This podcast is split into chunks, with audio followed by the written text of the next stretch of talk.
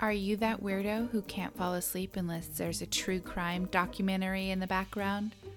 Then this is the podcast for you. Welcome to Happy Hour Gets Weird. Hello, weirdos and friends. Welcome or welcome back to Happy Hour Gets Weird. I'm Cassie, And I'm Tiffany. and we are a podcast where we drink drinks and talk about weird shit. Yes, we are. What are we drinking this fine day? Well, this is our last week of dry January, and I decided we should. I know, I can't wait counting the seconds. I decided we should go out with a bang, and I think one of the most popular mocktails is a Mai Tai. So I am drinking a Mai Tai, and it has all of the juices. It has lime, pineapple, orange juice, and the secret ingredient, which is not a secret anymore because I'm going to tell you, is a few drops of almond extract. Ooh, I love that. Yeah, and I like to top mine with soda water or club soda because I prefer bubbles. Like a traditional Ma- Mai Tai doesn't have bubbles in it. But mm-hmm. I think with mocktails, I feel like you need a little bit of filler when you don't have the alcohol in there, and club soda is a perfect filler for that. So, if you want to see the pictures and the recipe measurements for that, check out our Instagram at Happy Hour Gets Weird Pod, and we always post our recipes and our pictures, and we also interact with our adoring fans. There. That drink sounds really good, and I like to add bubbles to anything. Me too. We are preparing in Northern California. I live in the hills a little bit. We are preparing for a winter storm coming tonight for the next few days and the rest of the week. So I'm cozy, bundled up, just waiting, waiting for. Uh, Your power to go out? yes. So I'm glad we're recording this before it goes out. Well, if the storm hits, I want you outside with a camera looking for a Yeti. Do not fail the show. You can count on me. Okay. You can count on me. All right, Cassie. So, what are we talking about today? Well, you know that everybody hates a copycat, and there i- i- there's no exception when it comes to killers. So we are talking about copycat killers to stay on brand. Yes, copycat killers. And I want to ask you Mhm. what's worse, the original or the copycat? Oh, oh my gosh, that is such a good question. That's a question for the ages. Um, you, I'm gonna go with. I'm gonna go with the original because if there wasn't the original, there would be no copycats. Mm-hmm. So I'm going to go with the original. And most of the time, in my opinion, copycats are stupid. The watered down version of the original. yes. And that's why I'm going to say the copycat is worse. Let's fight it out. Okay. Because they are the pathetic, watered down version of the original. They're like the bad sequel of humans. Ooh, okay. Well, all right. I like that. I'm going to stick with the original. You can stick with the copycat. And next time I see you, we will duke it out in the street to see We'll who arm wins. wrestle. Or street bowling. One of the two. Yes. Winner takes all. I challenge you to a street bowling duel. First one whose bowling ball breaks was the winner. That's all I want to do is bowl in the street. okay. So I am going first. Right? yeah. Okay. Are you ready? I am. I have never been more ready for anything in my life. Whoa. Mm-hmm. And that's saying a lot. I know. I feel like I'm going to let you down at this No, point. No, never, never. Okay. So I have a few sources. Uh, I watched a show on Oxygen called Mark of a Killer, season two, episode four. I read some Wikipedia, as always, for timeline. I read some articles from New York Times. I read a little bit of an article from New York New York Magazine. But my main source is a write up I found on Murderpedia, an article called Copycat The New York Zodiac Killer by Melissa Nurkinski. All right. Are you ready to talk about the New York Zodiac? I am. So, before I get started, I noticed that in a few instances, each of my sources had different dates, which is always fun. So, I did the best I could at putting the events in order to make the story easy to follow, and that's my disclaimer. On November 17th, 1989, East New York's 17th Precinct received a weird letter addressed to anti crime. It read This is the Zodiac. The first sign is dead.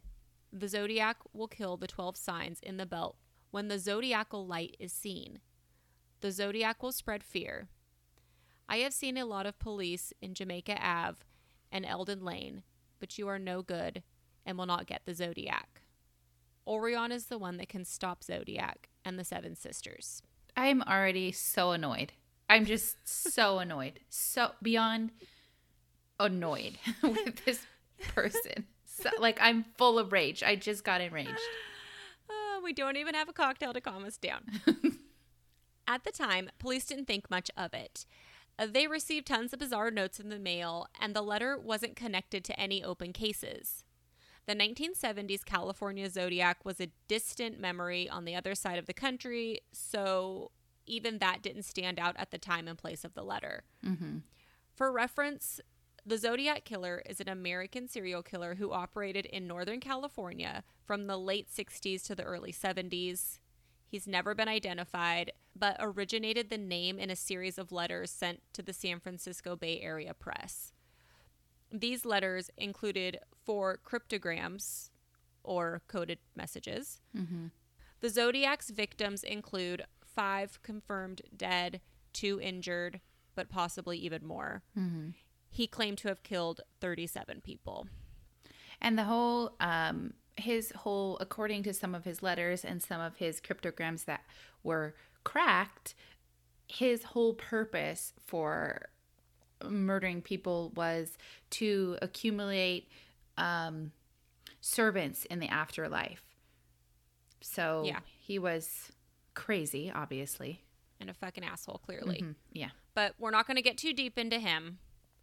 We're going to focus on this Zodiac killer, the mm-hmm. copycat. so it's 1990 in Brooklyn, New York. On March 8th, 49 year old Mario Orozco walked home at 3 a.m. He used a cane because of his heavy limp. Even though he had terrible eyesight and this severe limp, this man didn't want to take assistance, which, no shame in that if you need it. Instead, Mario worked long hours at a restaurant. He was walking home alone after one such shift. Suddenly, Orozco was shot in the back. A note was wrapped around the gun, a zip gun, and placed beside the victim before the cowardly shooter ran off into the night. The note said, This is Zodiac. The gun and note were never found by police. Luckily, Mario Orozco survived. Mario was a Scorpio. Have you ever heard of a zip gun? I was just Googling what a zip gun is. Uh, a zip gun is just like a homemade gun, basically. oh. So they don't leave the same kind of like striations that a traditional gun leave in a bullet. Uh, obviously, you can't trace it the same way because it's just like a homemade gun. And I guess Okay. apparently um, in the 90s, a lot of poorer young people that kind of hung out on the streets, they would make them. And it was sort of semi common, I guess, at the time. Oh, interesting. Okay. Well, I learned something new today. Had no idea what a zip gun was. Yeah, I didn't know either before this. March 29th, 1990, 34 year old Jermaine Montenestro wandered the streets at 3 a.m. He had gone out and had a few and was intoxicated. Again, without warning, he was shot. The shooter looked through his wallet but didn't take any money.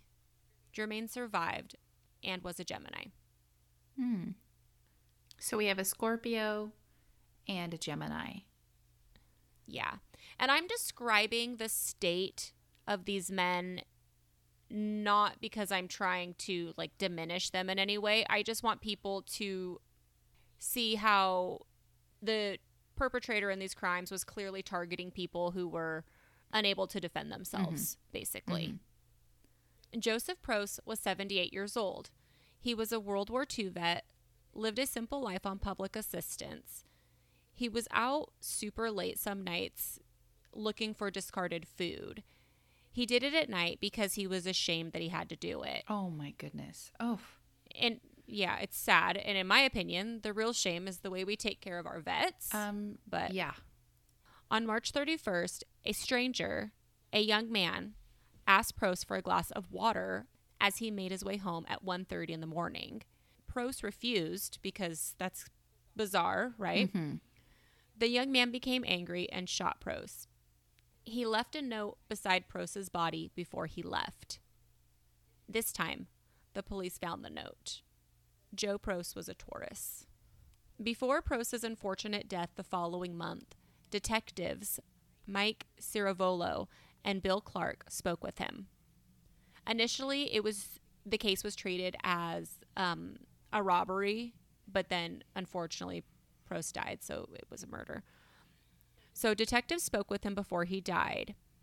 Both of the detectives were really worried about the implications of the cryptic note left behind, especially Clark, who had also worked on the task force who caught Son of Sam.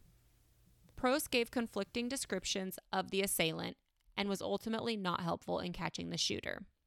Not to blame him, it was dark and he was elderly, traumatized, so many things.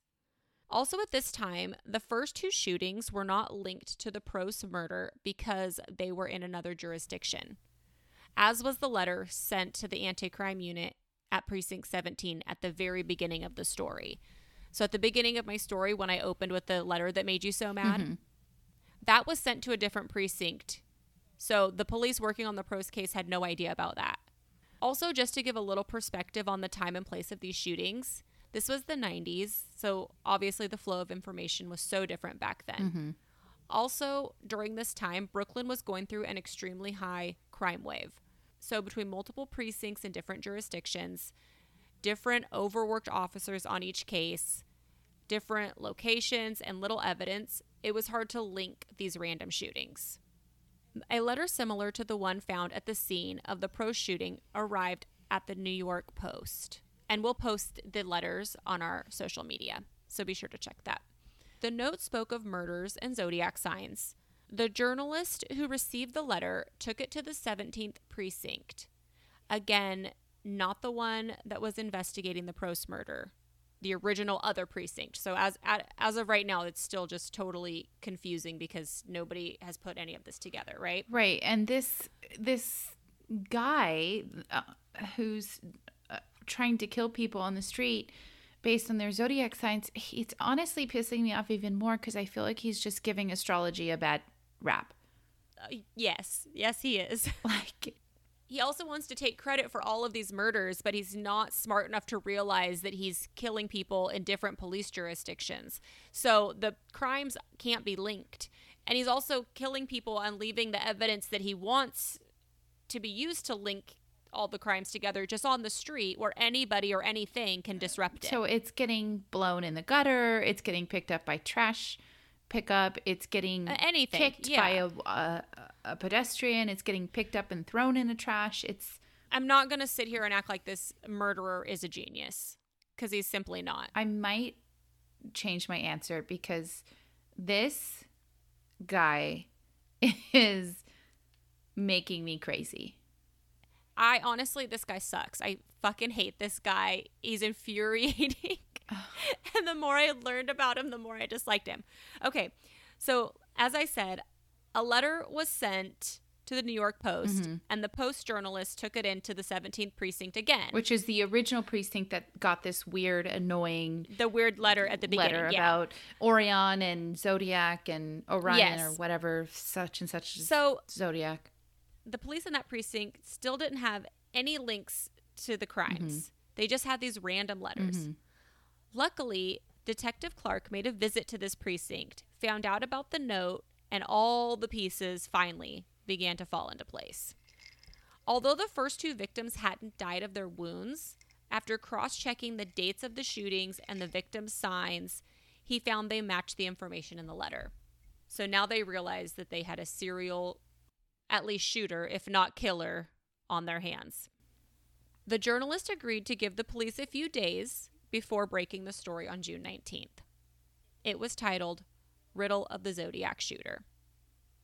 The article frightened the community, put pressure on police, and amped up the entire situation. And it also gave this idiot some notoriety, which is frustrating. Because that's exactly what he wants. Yeah. Police put deputies out in all the areas where another shooting was possible. They also noticed that the murders had a pattern of 21 days apart and on a Thursday. So, police are posted up all over the Brooklyn area waiting. Mm-hmm.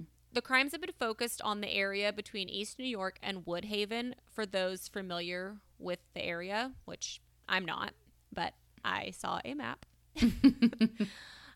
Unfortunately, the shooter was across the East River in Manhattan, watching his latest victim, a homeless man named Larry Parham, who was sleeping on a bench.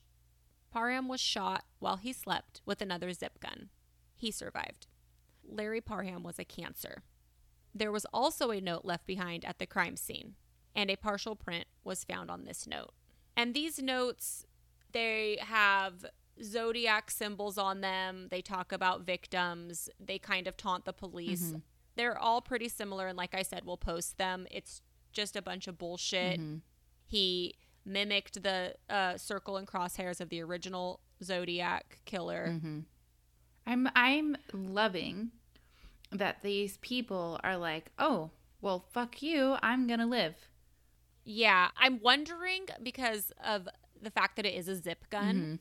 He also only shot these men one time. But I'm wondering if maybe a zip gun isn't the best gun. I'm just going to assume it's not. As deadly as um yeah, as like if you actually buy a gun. I feel like if you DIY your own gun, it's to suck. yeah. I mean, haven't you ever seen those like DIY like cake shows? It's always a mess. or like the yeah, when you try to to make the cake and it's like a fail. yeah. I feel like the zip gun is the cake fail of weaponry. Uh, yes. With the help of Parham, a composite sketch was put together of who they believed was the New York Zodiac killer. But how could Parham give a description if he was asleep at the time of the shooting? Well, I was thinking see-through eyelids, of course. Or he slept with his eyes Okay. open. Have you ever seen anyone do that? It's freaky. Yeah, I fucking hate that. if you do that, get a sleep mask, get your life together. That's ac- he doesn't have see-through eyelids. It's actually this. 3 days before he was shot, I'm going to try not to I don't this I could not stop thinking about this and I even rewatched part of the show that talked about it to make sure I didn't like make it up in a fever dream because it's so crazy to me. So, three days before Parham was shot, he was sitting on a bench when a stranger came up and sat behind him, and they just started chatting, right? Uh-huh. Just sitting on a bench at the park. Okay. This is the 90s, so you could just sit by people closely. Uh-huh. So, these guys were chatting, and the stranger asked Parham in their conversation what his zodiac sign was. Oh. So, Parham's like, uh, well, I think that guy was the shooter because he asked me. It was a, just a couple of days before I got shot. Makes sense, right? Yeah. Well, that was not the New York Zodiac. It, he was just being hit on? He was just. He was just a fellow who found him attractive and wanted to n- know his sign? I don't know if he was hitting on him. I've was just never- talking to him about birthdays. I've never asked anybody. Well, that's not true. I've asked people. okay, so if if you know Cassie and if she's ever once asked you when your birthday was, she's hitting on you. Just FYI. I just think that the guy was the world's unluckiest astrology enthusiast. I don't fucking know. But I just can't stop thinking about this guy and how unlucky he was because a composite sketch was made of this man Oh no. and it was on the front page of newspapers. It was put up everywhere. No, no, no. Okay. The police department was getting hundreds of calls a oh day no. and it was not him. Mm. And I just can't imagine being that unlucky fucking guy. Okay, man. this is- that sucks. This is my worst nightmare. One, uh, legitimately, one of my biggest fears is to be wrongly accused of a crime and have to spend my life in prison. That is my top three biggest fears. And this man was just trying to get to know his neighbors in his neighborhood park. And he's like, hey, man, enjoying the nice weather? Um, what's your sign? and then he was his face was plastered all over Brooklyn and New York and the greater area as a ma- a, a serial shooter on the loose. Yeah. It's it's, it's just The coincidence. man. I can't even I The can't co- even handle And it. and Parham, the thing is, or Parham, Parham, uh, it's like I would put the same together yeah, too. it makes sense. The first time in my life I'm sitting on a park bench and a man asks me what my sign is, and three days later I'm shot by the Zodiac shooter. What are the odds? My goodness. Maybe the Zodiac shooter saw a random guy and was like, "Hey, I'll give you five bucks if you ask that guy what his sign is." you know is." what? Any person would just be like, "Sure," like that's you know. Yeah, I, I, can ask somebody a question for five dollars, Totally. but I don't know. It's just it's just a crazy story, and I just I could not stop thinking. I would just be about like it. K I S S I N G. You know, Oh yeah, I'll ask him God. why. You interested? Sure, I'll go ask him his sign. yeah, I don't know. I don't know. Oh my goodness, this So- poor, this poor guy. I know. I know. So after all of this, another letter came into the post. This one was even more obnoxious and rambling. And although the zodiac pattern was similar to the 70s California zodiac killer, no one really believed these crimes to be by the same hand. But the New York Zodiac was determined to have everyone think they were one and the same. In this letter, he wrote, This is the Zodiac. The note sent to the post, not not to any of the San Francisco Zodiac letter. You are wrong. The handwriting looked different. It is one of the same Zodiac. One Zodiac in San Francisco killed a man in the park with a gun and killed a woman with a knife and killed a man in the taxi cab with gun. I I'm sorry. Have you heard of commas? This is the most. Oh, okay. I'm calming down. I'm gonna bring I- it. I'm gonna bring my anger level down. I'm not sure exactly how those sentence structures are broken up because I copied and pasted that from a Oh, website. so- okay, so maybe his grammar was lost in translation, but still annoying. but there are yeah, there is no punctuation. And I think he's trying to sound a little out there. Okay. You know what I mean? Mhm. He's trying to build the like like I'm a He's crazy he- person and I Yeah, and I think he's trying to sound mysterious, but he's not smart enough to do it. Okay. Then, for a while, the crime stopped. The Zodiac had too many eyes on him, and since clearly he was a coward that shot helpless men in the dark, he wasn't up for trying to evade police or fight anyone off. The task force dwindled down to a few police officers. Two years passed. On August 10th, 1992, 39 year old Patricia Fonte met a man at Highland Park near the reservoir. They chatted and flirted, and she agreed to accompany him down to the reservoir shore. The man shot Patricia, and when she didn't die, he stabbed her over 100 times in a furied panic until she died. Oh my god. Patricia was a Leo. I know it's awful. On June 4th, 1993, Jim Weber was walking home at midnight when he was shot in the butt. He survived. Jim was a Libra. On July 20th, 1993, Joseph Diacone was shot at Highland Park. He didn't survive. Joe was a Virgo. And on October 2nd, 1993, 40 year old Diane Ballard was shot while she sat on a bench in Highland Park. Luckily, she did survive. Diane was a Taurus. Two Tauruses now. He's doubled up on Tauruses. Oh, I didn't notice that. I think so. If my memory serves me correct, I could be wrong. No, I think you're right. Hmm, I didn't notice that. Just like the first of the New York Zodiac's crimes, these later crimes were not immediately connected. On August 1st, 1994, the Post received another letter from the New York Zodiac with the new latest victims' names and a totem pole drawn on it. Then the New York Zodiac disappeared once more. Hmm. The question remained who was the New York Zodiac who admired serial killers so much he would become a copycat killer himself? And how would he ever be caught? Police had that partial print, and that was pretty much it. Mm-hmm. They didn't really have anything to go on. Um, they did end up getting uh, a witness who saw something, and the composite sketch from that was closer to how the actual New York Zodiac looked than the than the first attempt at that, which was a huge fail.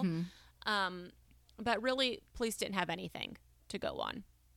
I just can't believe that they, the media and the police ran with a composite sketch while circumstantially it seemed to make sense, but not, no witness saw that man uh, actually committing a crime and they just plastered his entire face all over the city. Yeah, it's kind of crazy. I mean, I'm sure they were desperate and the public was scared and it was, you know, I think it was like titled "Is this the Zodiac?" Oh, okay. But that doesn't help yeah, because because why would you put that unless you assumed it was? You wouldn't just be like, yeah, "Is this guy Zodiac?" No, gotcha. Yeah. like obviously he's a person of interested. They could have said, you know, this could be a person with information regarding Yes. the Zodiac. If you know him, please tell him to contact law enforcement. I mean, is this the Zodiac is a little bit provocative and it's kind of misleading. Yeah. So, luckily for us, unlike the California Zodiac, the New York Zodiac was caught. But it took a couple more years to get there. oh, dang it. On June 18th, 1996, Harry Bertho, called Eddie, Seda, was in a fight with his 17 year old sister because he didn't approve of the boy she had over. Eddie Seda was born July 31st, 1967, and still lived at home. He considered himself the man of the house because his dad left when he was young. He was a loner. He never dated. He was religious and went to church every week, which made his mom proud. He had no job and dropped out of school at 16 when he got in trouble for bringing a weapon to school. He was clean cut and attractive. He didn't have a job, but instead, he got money from this stupid scam of shoving plastic bags into the return slot of payphones and vending machines. Oh my And then after a few days, he'd go and retrieve the change wedged in the machines. And I this is just another thing that just for some reason pissed me Oh off. my god! so it's like bad. more work to shove a plastic bag into a payphone than it is to just get a fucking job. And how much is the return? Oh my! Like I how much I could you possibly be making? hate off this man. I fucking hate this man. I know. The area where the Sedas lived was known for drug dealers, and sometimes Eddie would inform a local police officer when he knew there were drug dealers hanging out, Okay, all right. which is kind of strange. It's like you're he is a narc on the drug dealers hanging out in the neighborhood, but then we see what he actually is. Well, he's a little bit, a lot of bit, actually hypocritical. Not only is he a thief, stealing phone change, yes. uh, but he's yeah also a murderer, or or is he? We'll find out.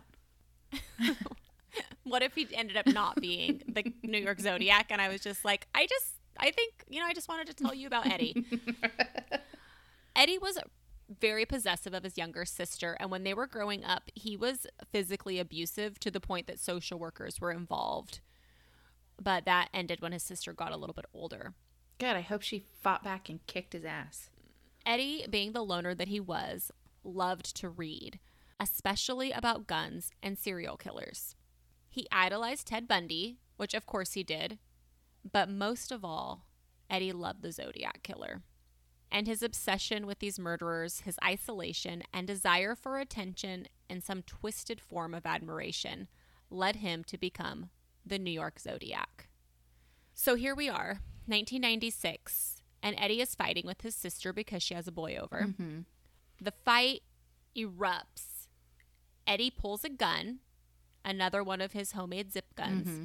and shoots his sister in the back the? as she's running away. Oh my gosh. The boyfriend hides in a bedroom, and the sister, who fortunately survives the shooting, runs to the neighbor's apartment. She barricades herself in there, mm-hmm. and the neighbor calls 911. 17 officers arrive at the scene. Shots are fired. Eddie shoots down at police from his apartment window. And after hours of this dramatic standoff, the boyfriend is basically like a hostage in the situation. An officer convinces Seda to surrender.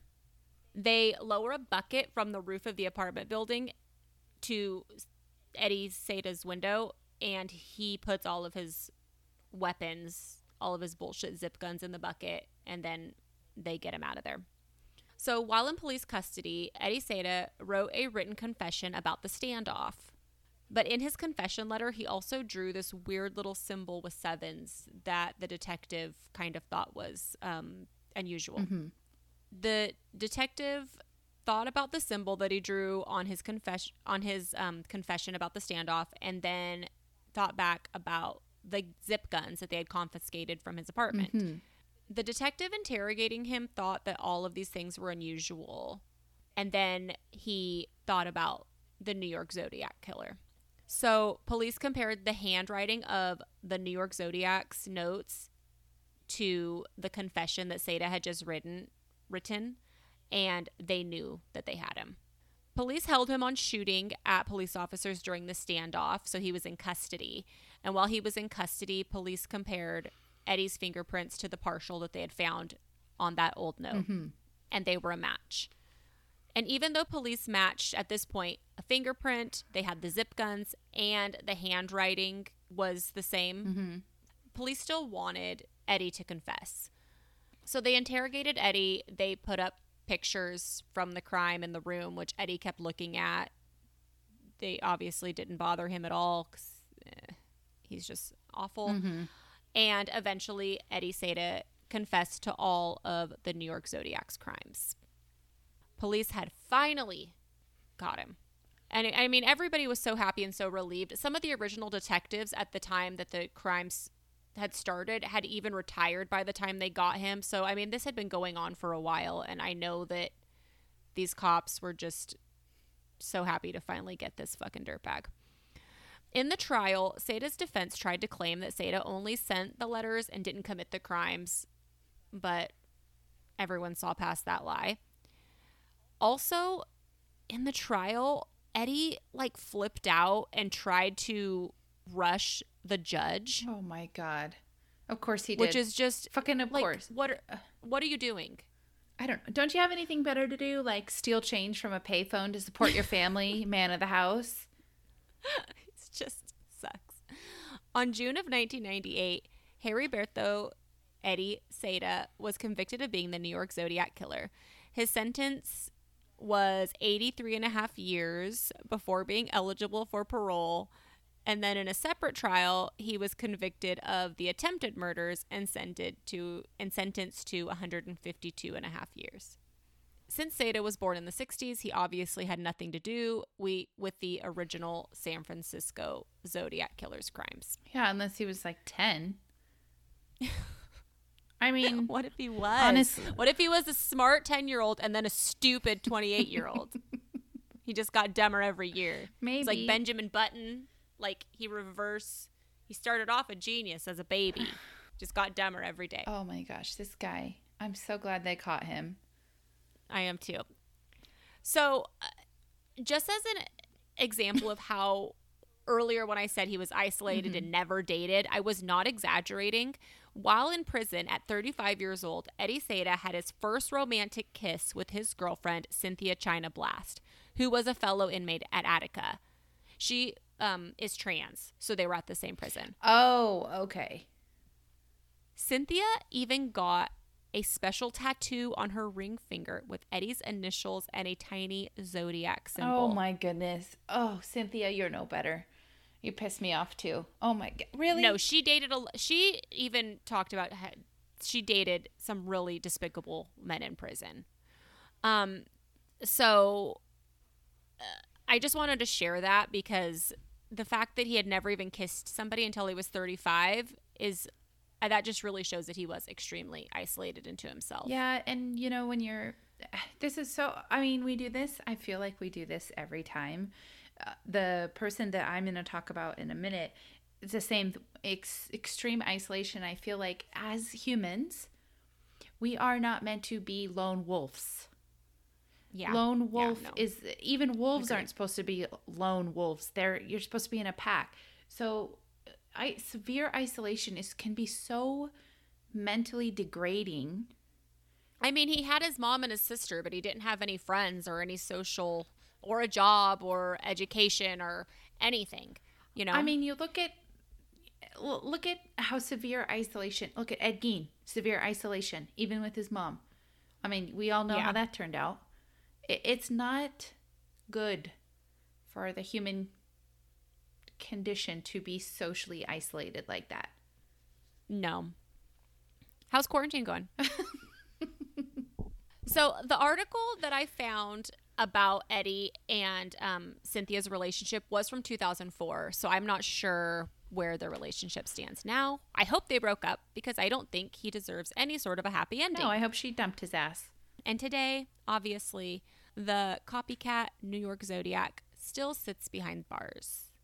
Good. And the original Zodiac killer has never been caught. No, he hasn't. And you know what? Joke is on the copycat because those payphones don't take change. He's just in there screaming. I'm trying to raise money for me and Cynthia. We want to get married. Wow, that was fascinating and infuriating. And I had never heard, I I had heard of the Zodiac copycat, but I didn't know the details. So, Yeah, me either. I didn't know anything about it.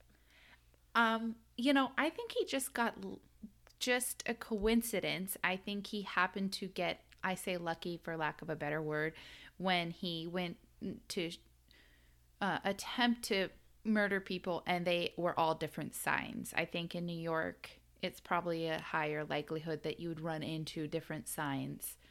I agree. The police in the um, Oxygen show said that they never figured out how he got the first four victim zodiac signs. They think that they he might have followed men, he might have stolen wallets, um, looked at mail, you know, mm-hmm. to, to try to check. And also, I want to just say that although it did take a long time well, not that long, but it did take a little bit of time to catch Eddie. I mean, not that long. Mm-hmm. I think the only reason why it even took that long is just because he was killing strangers mm-hmm. with an untraceable weapon. It wasn't because Eddie Seda was some genius. He was not. But if you are in a big city where there's a lot of people and you're shooting strangers in the dark at, at 2 a.m. in the morning when nobody's around, mm-hmm. I think it's, you know, obviously less likely that you're going to get caught. Yeah. I think I don't think that it's like any I don't think that it says anything about him like you know getting away with stuff or something. No, I mean, he was abusing his little sister in the name of trying to look out for her. I mean, he was a well rounded piece of shit, that's for sure. Yeah. He's just Yeah. good riddance, rotten hell. I just don't want it, it to be misconstrued that I think that there was any sort of craftiness on his part for why he didn't get caught. I don't think that at all. I think it's a big city where there's a lot of crime and there's you know, sometimes things just take a little bit of time Yeah. to be solved. Yeah. That was an interesting copycat tale. And thank you for sharing. All right, what do you have for me? All right. Well, my copycat is also an idiot. Clearly. They can't even think of their own thing. I know. It's like, uh, yeah, I, idiots. Uh, I have. I'm speechless, and that's hard for me. All right, so I will give my sources at the end because I don't want to give it away. Okay. Uh, but have you ever heard this song? One, two, Freddy's coming for you.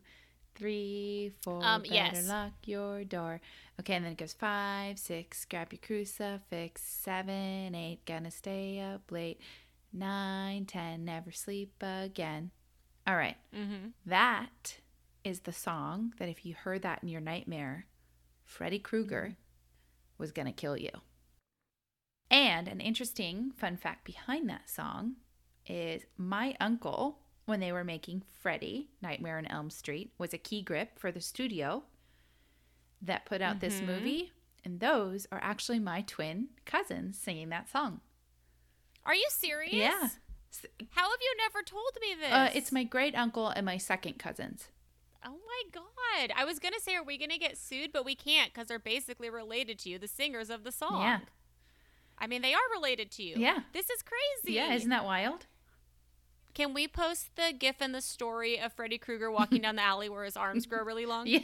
Please. Yes. Please. Yes. It's my favorite. Yes. It's my favorite gif of all time. Yes. Okay, so the whole reason that I bring up Freddy Krueger and that song is because my copycat killer thought he was Freddy Krueger come to life. What? Yes. He did not copycat an actual killer. He copycatted a a make believe horror movie killer that was itself not even a real person. Yes. Okay. And that it Now I'm speechless. it's just crazy. And and that idiot that I'm talking about is Jason Moore and he lives in the UK. Okay, in 2006, Jason Moore lived in the UK and Jason was described as odd. He was in you his think? he was in his mid to late 30s, single, no kids, no family, no mm-hmm. hobbies, not mm-hmm. no friends basically. He was Knives for fingers. yeah. Pretty much.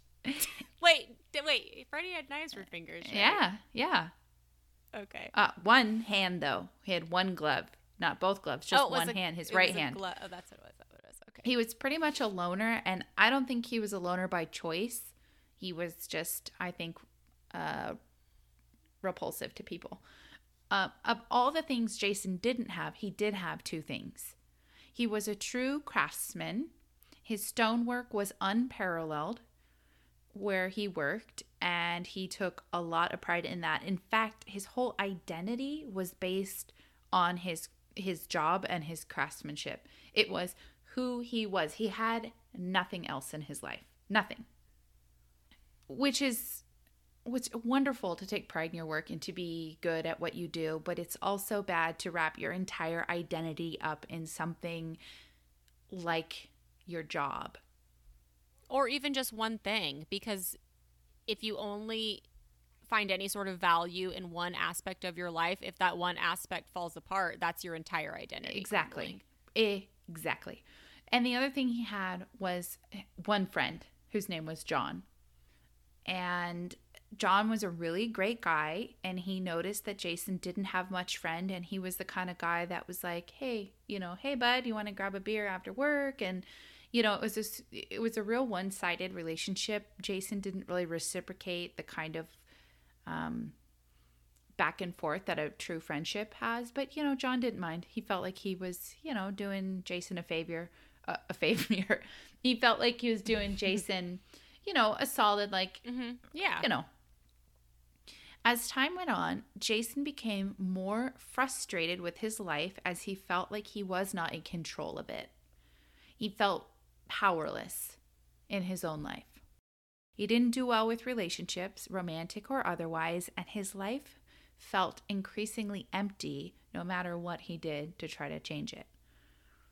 It was at this point Jason gravitated towards people who he thought had complete control over their lives and even the lives of others. oh boy And that was serial killers.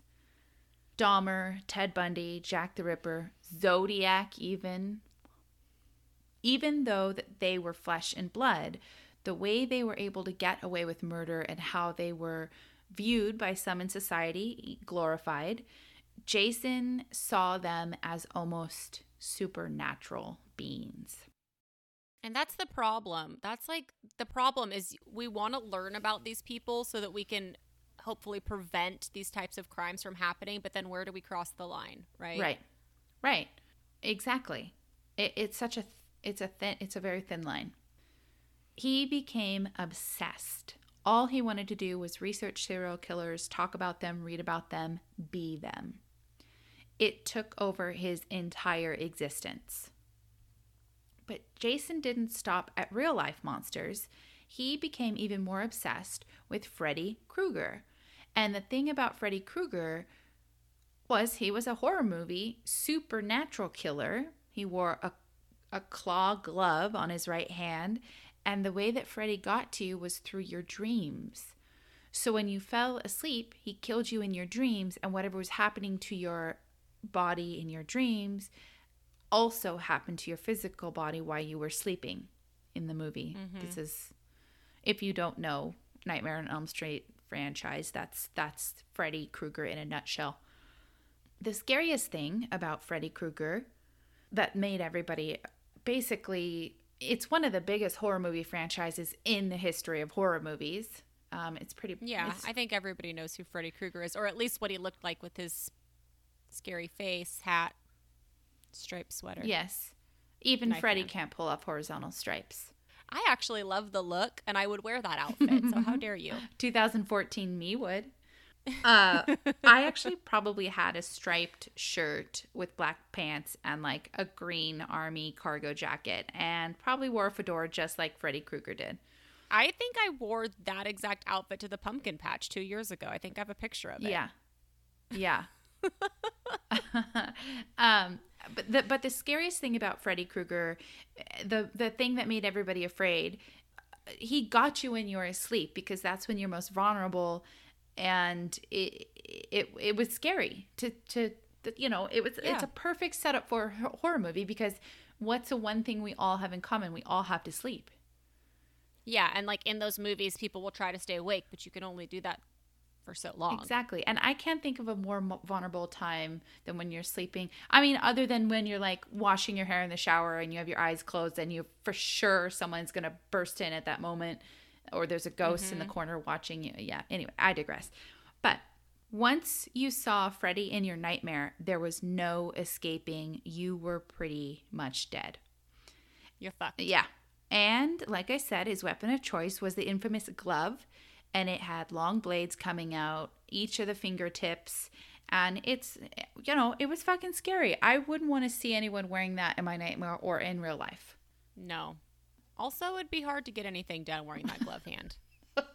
I mean chopping herbs would be much quicker. That's it. Pruning hedges. Pruning hedges okay maybe maybe chopping a, a bonus there but don't go to the bathroom with that thing on. Are you gonna say chopping broccoli oh my god. okay, so Jason loved Nightmare on Elm Street from the moment he saw it in the 80s. He he he wanted the power that he thought Freddy had. And in the movie, Freddy Krueger was an actual person, this part of the storyline, before he became this supernatural monster the backstory quickly is that he was a child molester in this town, and the town people got together. They wanted him to pay for what he'd done to the children. They locked him in a basement and they burned him alive. And then Freddy enacted his revenge in their dreams uh, for being persecuted by these townspeople, basically.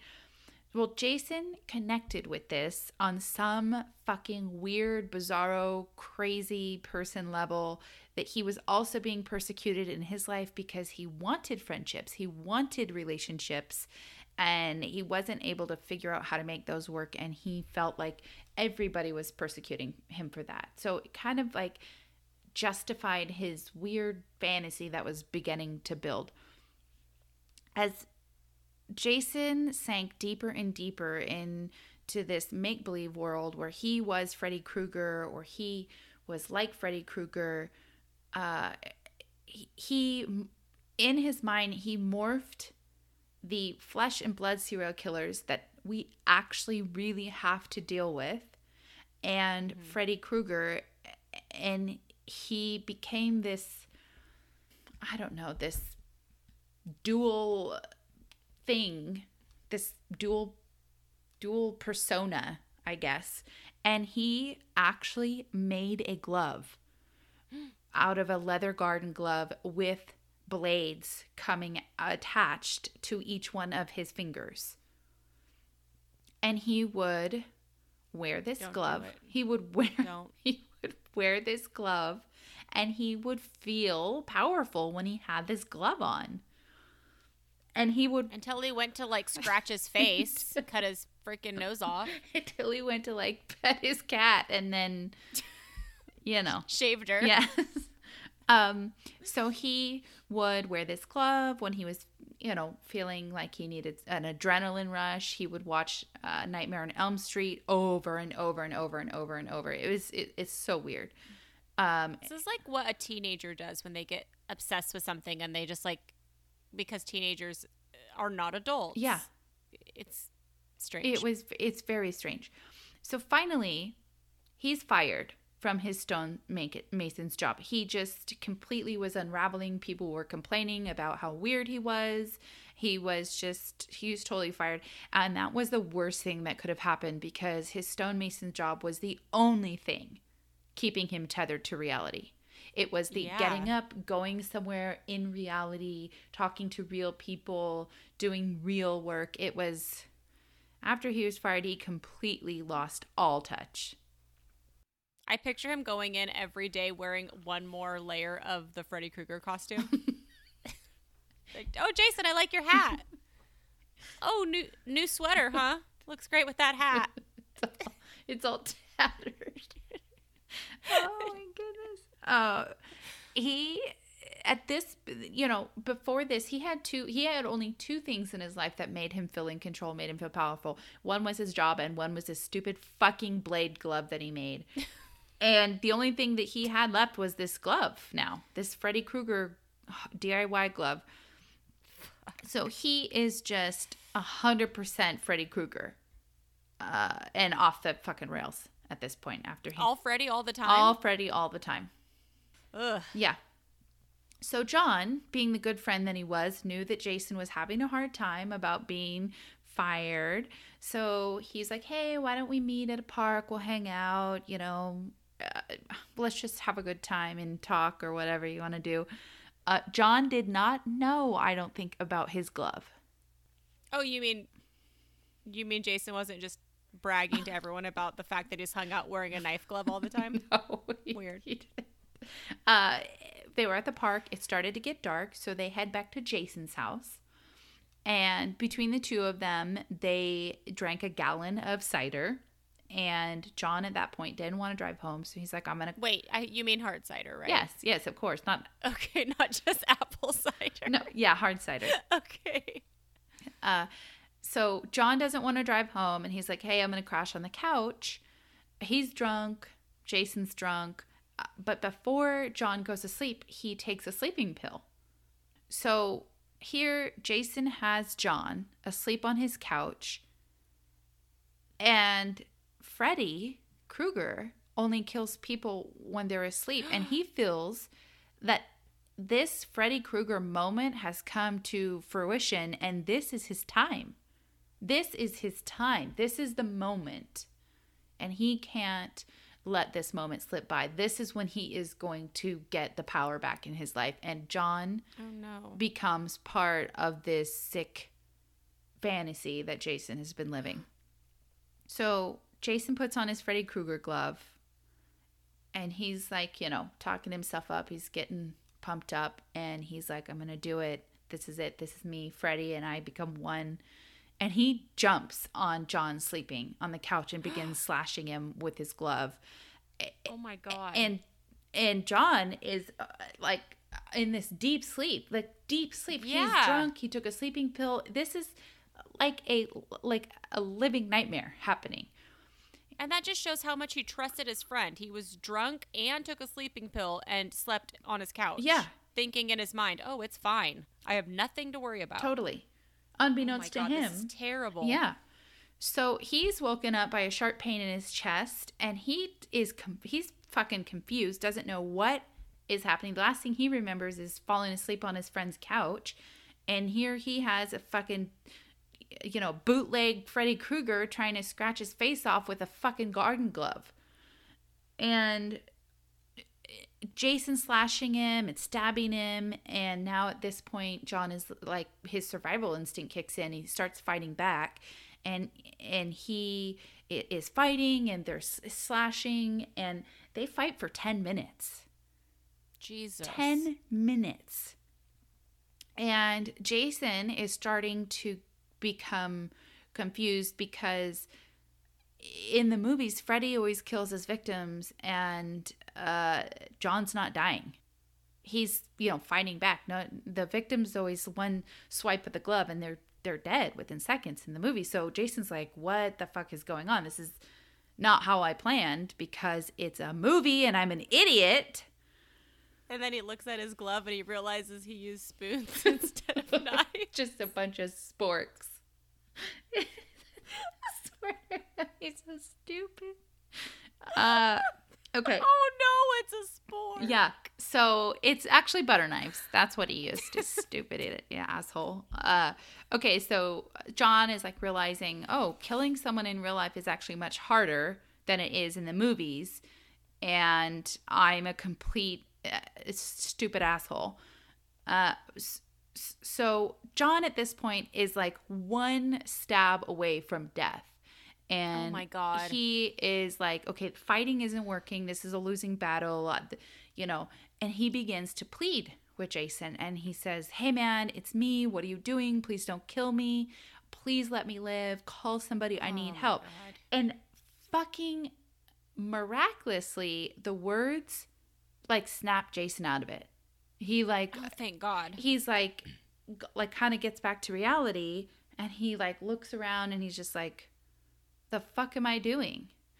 So he actually calls 911 for help. Oh, thank God. And the par- thank God. yeah, the paramedics get there. John has blood everywhere. He has cuts all over his face and his chest. And uh, this dumbass Jason is still wearing that fucking glove. oh my God. The, he's still wearing the fucking glove. So they rush John to the hospital and they arrest Jason. And the police said that that arrested him. They've seen a lot of like crazy weapons, and this glove was like the worst thing that they've ever seen. Like the scariest kind of weapon. Yeah, that's seriously fucked up. And I cannot believe that he would do this to his one fucking friend. It's I feel so bad for his friend. yeah, he was just trying to be a nice guy. And uh, yeah, it's so weird. It's so bizarre. So they question Jason, and he claims he doesn't remember. He claims that he blacked out, and uh, they they never get any answers out of him. They he says, you know, I don't know why I did it. I don't remember. I just came to. I don't. Yeah, I made the Maybe glove. He was blacked out from all the fucking cider. I don't know. But obviously, he'd been building himself up towards Yeah, I something. I honestly think this was uh, uh, some kind of psychotic break. I think he he had like a psychotic break. Um, so he is charged, obviously, with I think it was um, this is in the UK, so the charges were a little different, but it was basically like bodily harm with a deadly weapon or intent to kill or something like that. Um, he pleads guilty to it and he tells the court that he is a damaged person that he's deranged he didn't know why he did it he's broken. Uh, he was sentenced to life in prison with a minimum of four and a half years served. Uh, and much like freddy krueger who has had many sequels to come back jason moore served his sentence and he has been released from prison. Oh wow. yeah, and John made a you know, as much of a full recovery as you can after being, you know, sliced and diced with a garden glove with knives attached to the fingers. But he is he recovered, he lived. Obviously, they're not friends anymore, I would assume. Um and I couldn't find any information on how long uh, Jason Moore's prison sentence actually was, how many, how much time he served. He served at least four and a half years, which I'm gonna say something maybe an unpopular opinion, but if this was some kind of psychotic break, um, I think four and a half years under the proper care. I mean, obviously, in the moment, he did attempt to kill his friend. And in the moment, his friend was able to get through that to him. And then he realized, what am I doing? I don't want to kill my friend. So I, I that leads me to believe like it was some kind of like psychotic break from isolation and poor self esteem and just all kinds of weird shit that uh, Jason Moore had going on. And I'm hoping, since I didn't find anything else out, that he was rehabilitated and he got the care that he needed. And he um, stops watching horror movies. Yeah, I think I agree with what you're saying. I think he needed and probably still needs some psychiatric help, Mm-hmm. some therapy to help him deal with things and that I mean I I- it just obviously something was going on there. Yeah. Something I think you're right when you say that he had a break. I, I mean, obviously, idiotic thing to do. I mean, uh, you know, But he was clearly very detached from reality. yeah. To be an adult and to get that obsessed with a horror movie to the point where you are envisioning yourself as the main character, yeah. that's a lot. Yeah. I think that really says something about your mental faculties. Yeah. So I think that he just had, you know, like I said, severe isolation can really, really fuck with you. Yeah, it's like almost like when you're in a cult and you guys can all agree on you know, you can all agree that we worship a cat and you guys are just all reaffirming each other mm-hmm. I, in, in isolation saying, "Yeah, what we're doing is right." It's like a cult of one. Mm-hmm. You're just telling yourself, "Yep, this is right," and nobody else is there to step in and say, "Wait a minute.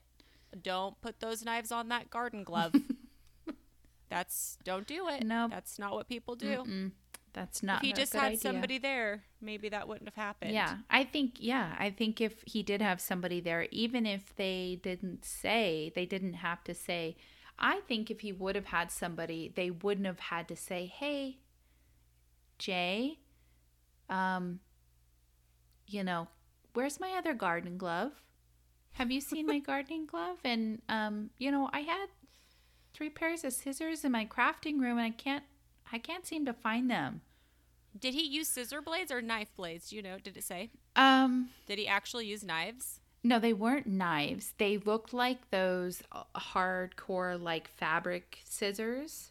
Mm-hmm. Um, I have a picture of it. I will post that also on our social media. It's a, like it's a pretty Scary. Yeah, like if I saw someone walking down the street with this on their hand, or my friend came out and was like, "Oh, look what I made! I wear it when I'm alone." I'd be like, "Uh, excuse me, I'm gonna." That would probably be the only instance that I would drive my fucking drunk ass out of there. I am actually going to make a spoon glove for next time I see you. so be ready for that. I I do think that the whole point of prison is rehabilitation for most people, so I'm happy that he got help. I don't think in my case I don't know if rehabilitation would work for somebody who tried to kill that many people. No, no, he's no. Um, uh, but if it can work, I'm happy. When it does work, I'm happy that it can work. Yeah.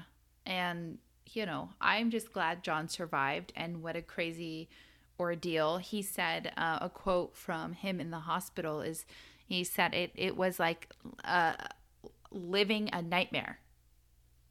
Yeah, And it was literally like a fucking inception uh, situation where it was like living a nightmare inside of a nightmare, inside of reality, inside of a nightmare. so scary. Yeah. Well, I guess that wraps up our copycats episode. It sure does. And I I just want to answer your question. I think copycats are worse than the originals. You changed your mind chan- after this one episode. You changed your answer. Yeah. Um, call me a flip flopper, but I th- they're pretty annoying. They're just it's annoying to me.